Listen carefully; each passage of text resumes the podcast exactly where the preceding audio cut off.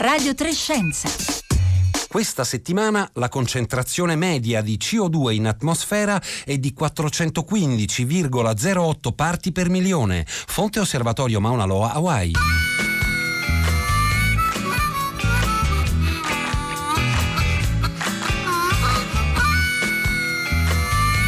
Buongiorno, buongiorno da Pietro Greco e benvenuti a Radio 3 Scienza. È, è una delle bibliche dieci piaghe d'Egitto, quindi non è nuova, però è sempre una grande piaga. Eh, oggi l'invasione delle locuste interessa non l'Egitto ma lo Yemen, il Kenya, la regione del Corno d'Africa e non solo.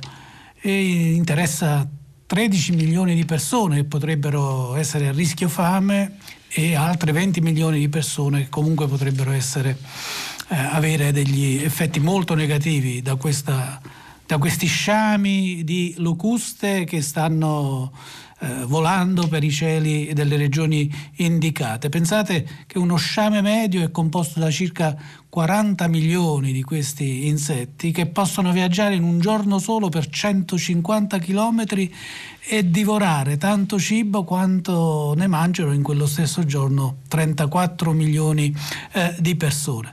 Il fenomeno potrebbe essere legato all'aumento di quella CO2, il cui dato abbiamo ascoltato all'inizio. E quindi, buongiorno anche da Marco Motta, parleremo eh, del ruolo che possono aver avuto anche i cambiamenti climatici nel, eh, nell'insorgere di questo fenomeno così impressionante come lo descrivevi eh, tu Pietro, ma parleremo anche del ciclo di vita eh, di questi eh, insetti, dei metodi, dei tentativi che si fanno per contrastarne appunto la eh, diffusione. Scriveteci come sempre se avete domande, interrogativi, dubbi su quello che ascolterete dai eh, nostri ospiti al 335 5634 296 via sms o whatsapp oppure interagite tramite Facebook e Twitter. Thank you.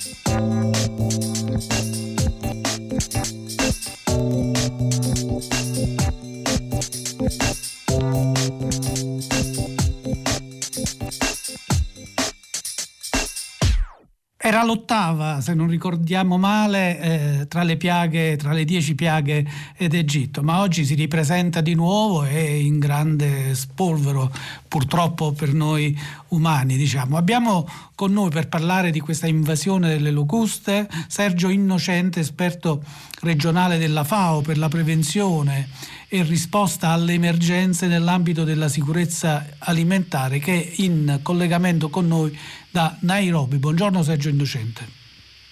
Buongiorno. E Buongiorno abbiamo, a voi.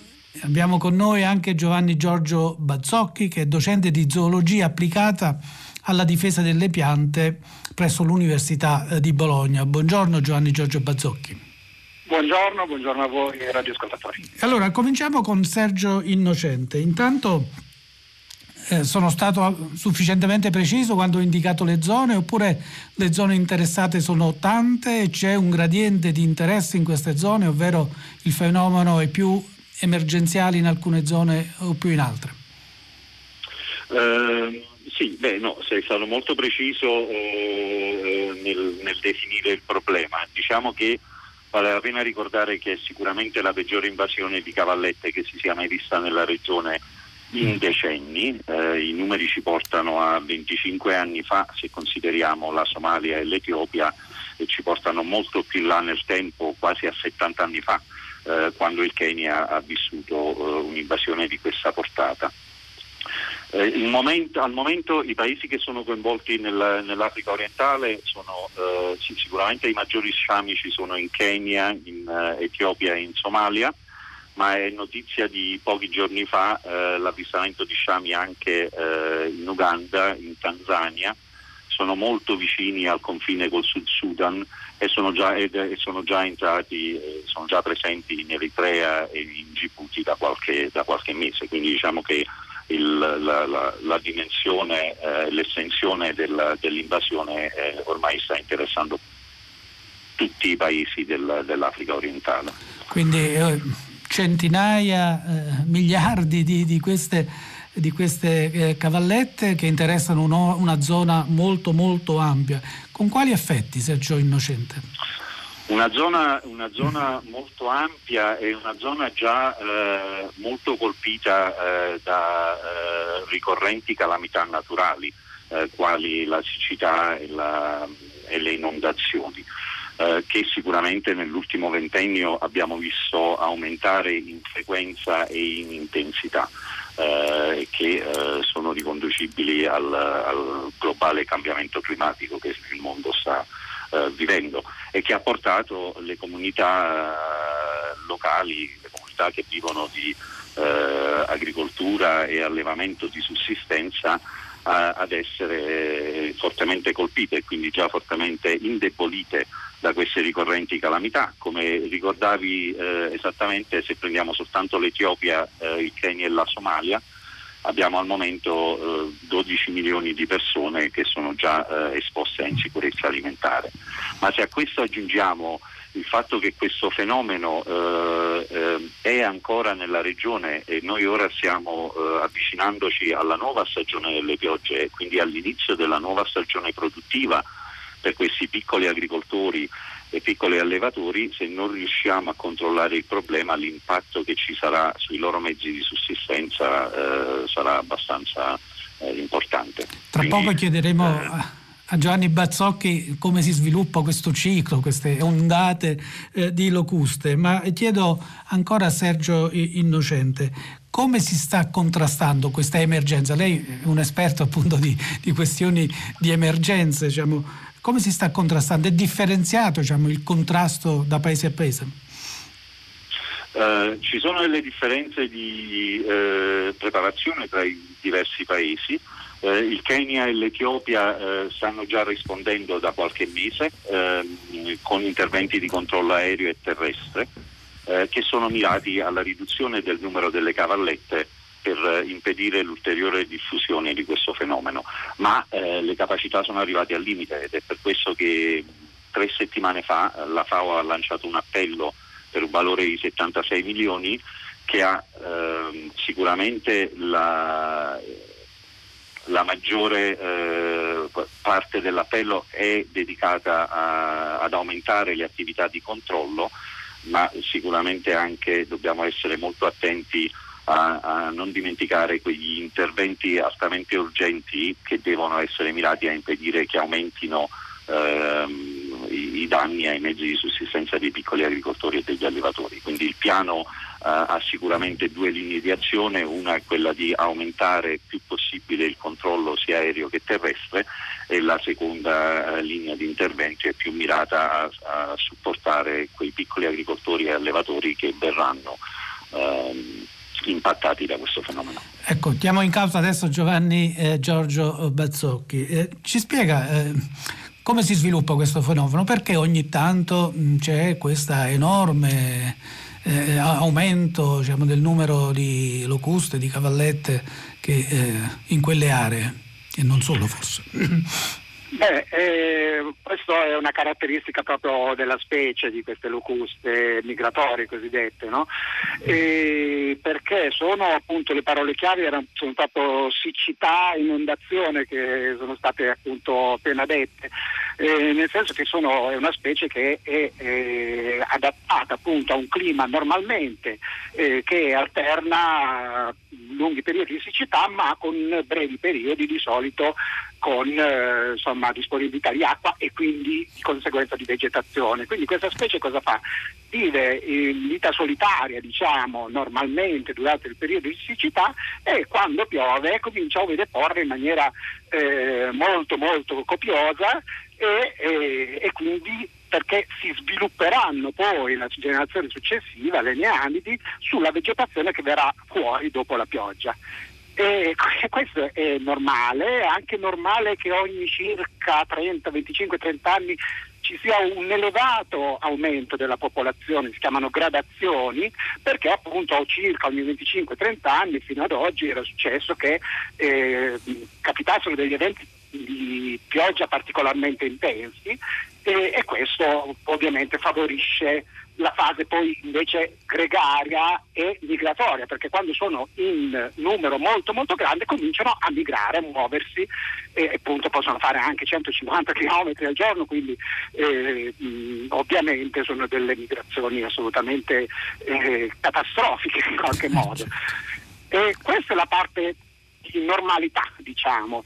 E, è ovvio che appunto ehm, in, questo, in, questi ultimi anni sono successi delle, degli eventi atmosferici un po' particolari, per esempio eh, nell'Oman nel 2018 ci sono state due anzi in tutta la zona del Golfo Persico più o meno ci sono state due eh, grosse inondazioni, una a marzo, eh, due cicloni veri e propri, una a marzo eh, che ha favorito appunto una gradazione di questa specie, ma poi una successiva anche ad ottobre e lì la popolazione è aumentata notevolissimamente, fino a 400 volte, ed è stato un po' il focolaio diciamo, per questa eh, nuova, nuova diciamo, invasione. Giovanni esatto. Bazzocchi, ci sono domande da parte dei nostri ascoltatori? Eh, sì, Pietro, stanno arrivando diversi messaggi al 335 5634 eh, 296. Innanzitutto un paio di ascoltatori che eh, si interrogano sulle cifre che abbiamo citato all'inizio, perché un ascoltatore dice, se ho capito bene, una sciame di 200 milioni di locuste mangerebbe in un giorno quanto 34 milioni di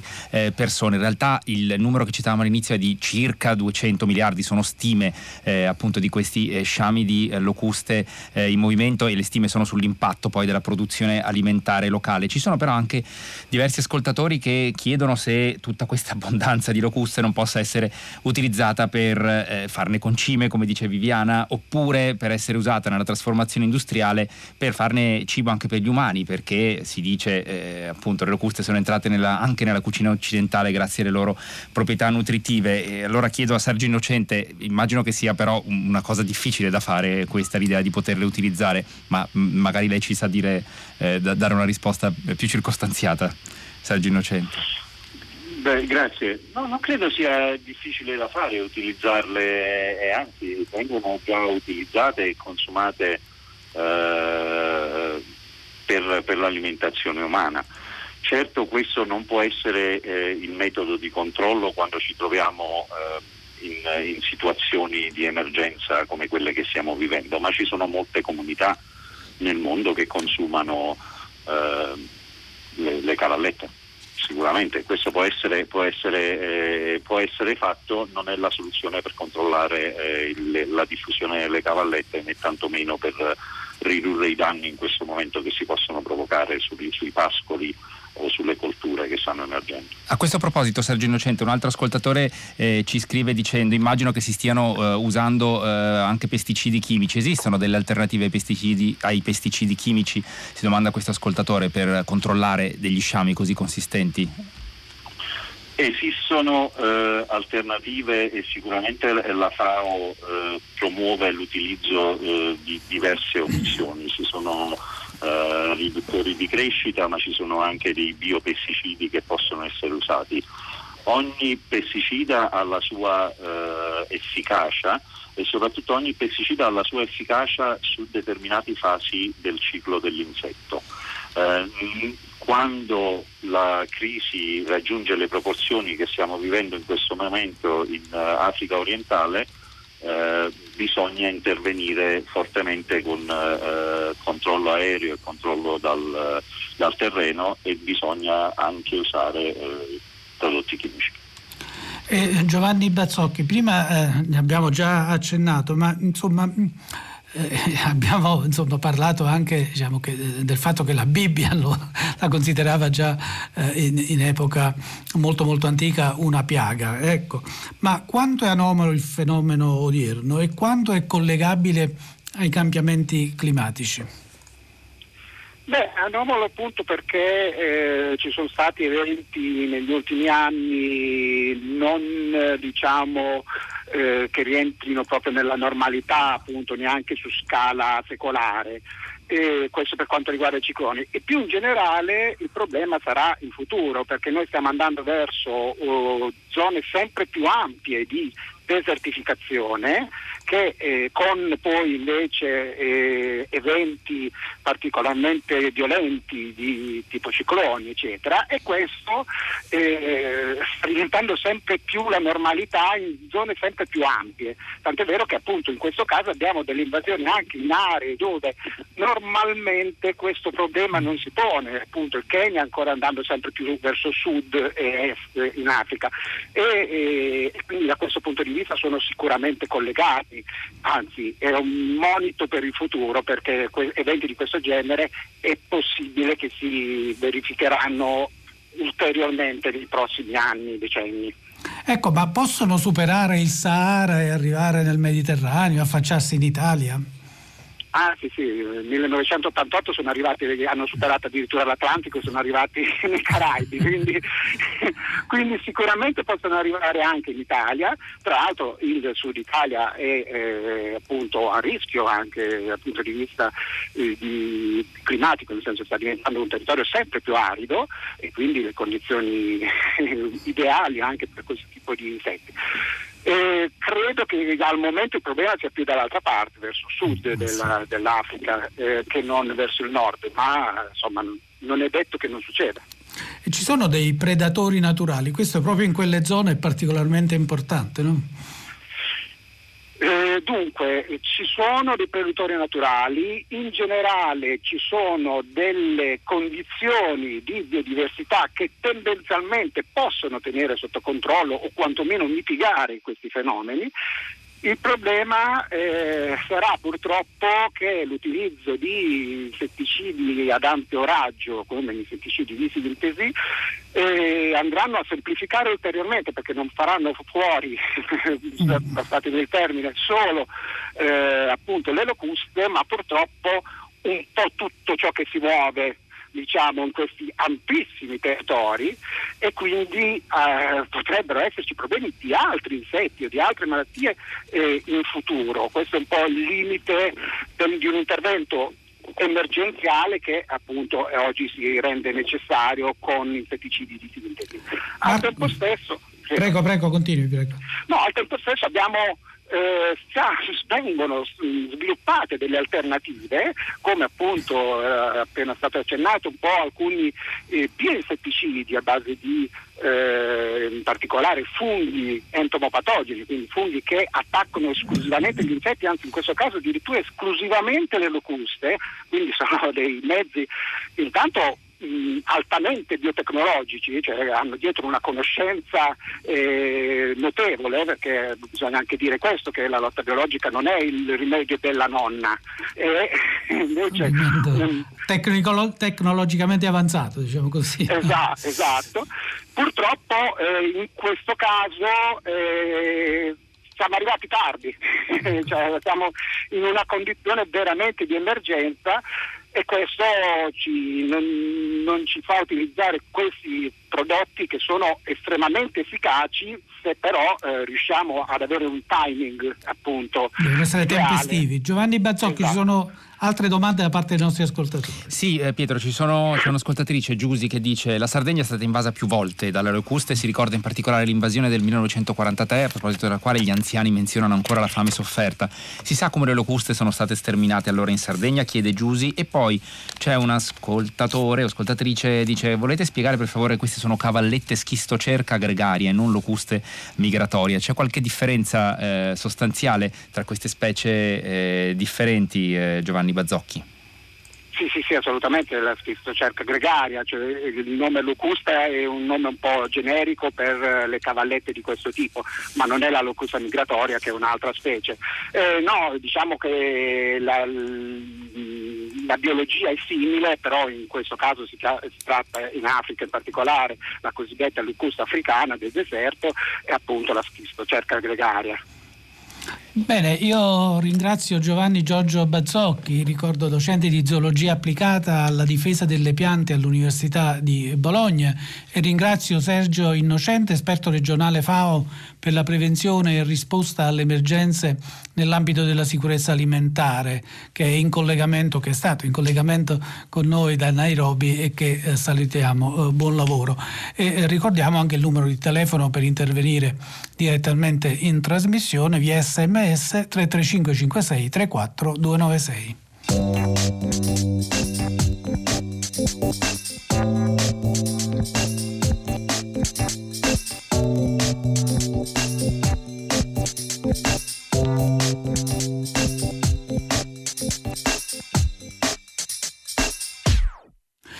adesso cambiamo letteralmente pagina da un'emergenza potenzialmente catastrofica, anzi per certi versi già catastrofica, a una bella immagine, anche un'immagine anche eh, molto eh, inedita, abbastanza inedita diciamo, perché vi parleremo di matematica da indossare, proprio una matematica da indossare come un gioiello, come un foulard. E questo è un esperimento eh, che potremmo definire di arte concettuale che è in corso eh, presso l'Università eh, di Calabria. Abbiamo con noi per parlarne Pietro Pantano, fisico appunto dell'Università di Calabria, che insieme a Eleonora Bilotta dirige un gruppo di ricerca sui sistemi evolutivi che sta proponendo questa matematica da indossare. Buongiorno, buongiorno Pietro Pantano. Eh, buongiorno, buongiorno. E allora questa matematica parte diciamo, da, da, da, da, una condizione molto insomma, difficile da divulgare, quali sono so, le, le, equazioni di Lorentz o i circuiti di Chua, ma poi viene applicata appunto per realizzare dei geli. Cosa state facendo? Allora, sostanzialmente eh, la teoria del caos e della complessità ci hanno regalato, possiamo dire, delle immagini bellissime eh, queste immagini fino a poco tempo fa stavano diciamo, nell'immaginario matematico, eh, nella rappresentazione sul computer, eccetera. Noi semplicemente abbiamo pensato di prendere queste immagini e, come si dice con una brutta parola, fisicalizzare queste, queste immagini. È quello che stiamo facendo sostanzialmente. Quindi rende gli oggetti fisici, tangibili. Sì, sono oggetti tangibili. Ovviamente c'è una difficoltà perché ehm, noi lavoriamo con questi che si chiamano attrattori caotici, che hanno strutture frattali, hanno comportamenti imprevedibili e quindi è chiaro che la fisica, la fisicità ci pone dei vincoli in termini di, di dimensioni e quindi ovviamente stiamo cercando di rendere tangibili questi oggetti bellissimi. Quindi oggetti bellissimi che diventano, come dicevo, gioielli oppure foulard, ma anche eh, musiche, immagini, video, statue, oggetti d'arredo, insomma tutta una serie eh, di, di, oggetti tangibili eh, per l'appunto. È, è, lei il creativo del gruppo o ci sono altre persone? Allora, in realtà Come... io ho... in realtà io sono un matematico, quindi il mio compito all'interno del gruppo è in qualche modo progettare e sviluppare in parte ehm, gli algoritmi. Poi il creativo del gruppo è la collega, la professoressa Pilotta, che appunto lei è una psicologa che si occupa anche di estetica e, e, e quindi ha più diciamo così, diciamo così, sensibilità artistica rispetto a me lei è la creativa. Quindi è lei che trasforma, per così dire, le, le equazioni, gli algoritmi generativi, così li chiamate, mi sembra, in sì. oggetti d'arte virtuali o, e poi reali? Esatto. Allora, in realtà il processo funziona così. Eh, la matematica o gli algoritmi producono una serie di forme interessanti, chiamiamole così. Poi è chiaro che for- vanno individuate diciamo così, le forme più mh, promettenti e poi queste forme in qualche modo vanno anche adattate perché è chiaro che la forma dell'anello non esce già con la forma dell'anello, ma in realtà poi noi dobbiamo prendere queste forme e organizzarle eh, ergon- ergonomicamente. Quindi, oppure per esempio metterle assieme ad altre forme per realizzare collane, orecchini, eccetera. Quindi, un processo diciamo in qualche modo in cui l'uomo e, e la macchina interagiscono. Dove eh, la macchina intesi come nuovi strumenti in qualche modo che sono questi algoritmi. Quindi c'è la matematica ma c'è anche la creatività umana esatto. che, che, in questo esatto. caso è soprattutto Eleonora Bilotta se ho capito. Esatto, esatto, esatto, esatto, esatto. Ma eh, poi voi li producete questi oggetti o chiamate in causa anche che so, degli artigiani, dei gioiellieri? Insomma, allora, noi in realtà, siccome siamo studiosi di forme, stampiamo queste forme con no, le stampanti 3D eh, so, eh, possiamo realizzare queste forme solo perché la tecnologia delle stampanti 3D è arrivata ad un alto livello, altrimenti non si potrebbero realizzare. Poi partendo da queste forme eh, passiamo queste forme agli artigiani che usano le tecniche tradizionali proprio della gioielleria, quindi prendono queste forme, fanno mh, le gomme, poi dalle gomme passano alle cere e poi le cere vengono fuse e i gioielli vengono montati come nell'artigianato di qualità tradizionale italiano quindi c'è anche un'integrazione diciamo, della cosiddetta sapienza artigiana codificata nei secoli. Quindi è, è, un esperimento quasi rinascimentale in cui scienziati, esatto. matematici archite- e esatto. artisti si trovano a lavorare insieme. Ma esatto. eh, noi e i nostri ascoltatori li possono comprare questi oggetti eh, o, o, no, o non ancora? Ma, diciamo allora, noi abbiamo già creato dei prototipi e eh, ci sono, diciamo così, dei nostri mh, partner pilota che in qualche modo stanno diffondendo e quindi consentono appunto anche l'acquisto eventualmente di questi, di questi prodotti, diciamo. Bene, Pietro Pantano, ci sono domande da parte dei nostri ascoltatori? Sì, beh, Pietro, sono, c'è un ascoltatore Moreno che ricorda e commenta, dice bellissimi frattali eh, di Mandelbrot, un altro che chiede, e abbiamo appena toccato l'argomento, se tutto questo non sarebbe stato possibile senza stampanti eh, 3D, ma c'è un'ascoltatrice, Maria, che chiede invece se ci sono delle forme impossibili, delle forme matematiche impossibili da riprodurre materialmente, come per esempio sotto forma di gioielli. Eh, allora, questa è una domanda veramente insidiosa perché potrebbe avere più risposte. Allora ci sono delle forme particolari, per esempio c'è un attrattore che si chiama attrattore di Aizawa, per esempio, che è talmente aggrovigliato e complesso che può essere realizzato fisicamente da una stampante 3D, ma, può, ma deve essere poi fuso direttamente. Non, cioè, diciamo, il passaggio artigianale tradizionale delle copie in serie non, non può essere fatto perché è troppo complessa la struttura. Bene Pietro Pantano, eh, dove noi ne stiamo parlando, ma dove è possibile eh, vederle, se è possibile, e sono in allestimento delle mostre, diciamo, parteciperete a delle fiere espositive? Che, che allora, allora, la nostra idea è appunto oh, diffondere questa informazione. Allora, intanto ci sono due siti web, eh, due siti Instagram dove si possono vedere queste creazioni, diciamo. Uno si chiama proprio Atelier del Futuro, che è nostra, il nostro spin-off, e, ehm, e, quindi là si possono vedere queste cose. Stiamo ovviamente progettando eh, delle mostre, eh, appunto genericamente su arte e scienza, dove si vedrà tutta la fisicalizzazione di questi processi e quindi anche, si sentiranno anche le musiche che sono una forma di, di fisicalizzazione. Poi sì. ci sono... Prego, prego, continui. Eh, e poi ovviamente, eh, e quindi questo diciamo, dovrebbe avere un intento molto divulgativo, rivolto a studenti, insomma. Poi in realtà stiamo tentando diciamo, un esperimento un pochettino più eh, complesso che riguarda invece proprio il tentativo di trattare anche alcuni di questi oggetti come opere d'arte in qualche modo, no? Certo. E quindi arte concettuale, e quindi anche affrontare problemi un pochettino più difficili come la vita al margine del caos, l'evoluzione, Bene, insomma, quindi... la genetica. Quindi questi oggetti saranno anche diciamo, eh, commerciali, ma possono rappresentare, anzi insomma questo è il tentativo, una forma d'arte innovativa, nuova, la matematica che si indossa ma che si vede anche, si apprezza esteticamente. Io ringrazio eh, Pietro Pantano, ricordo matematico eh, dell'Università di Calabria che insieme a Eleonora Binotta dirige questo gruppo così eh, eh, creativo.